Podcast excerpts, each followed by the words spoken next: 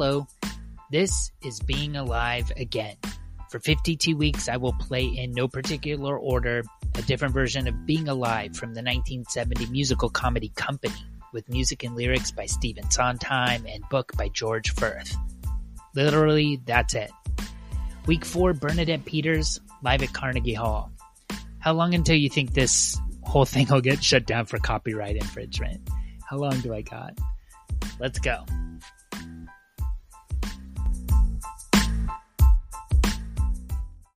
Sometimes certain songs hit a chord with you, and for me, I really feel connected to the songs that are coming up.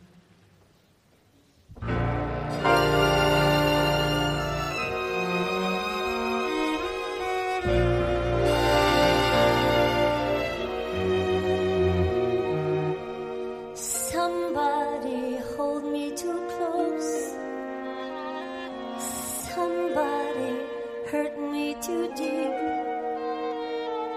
Somebody sit in my chair and ruin my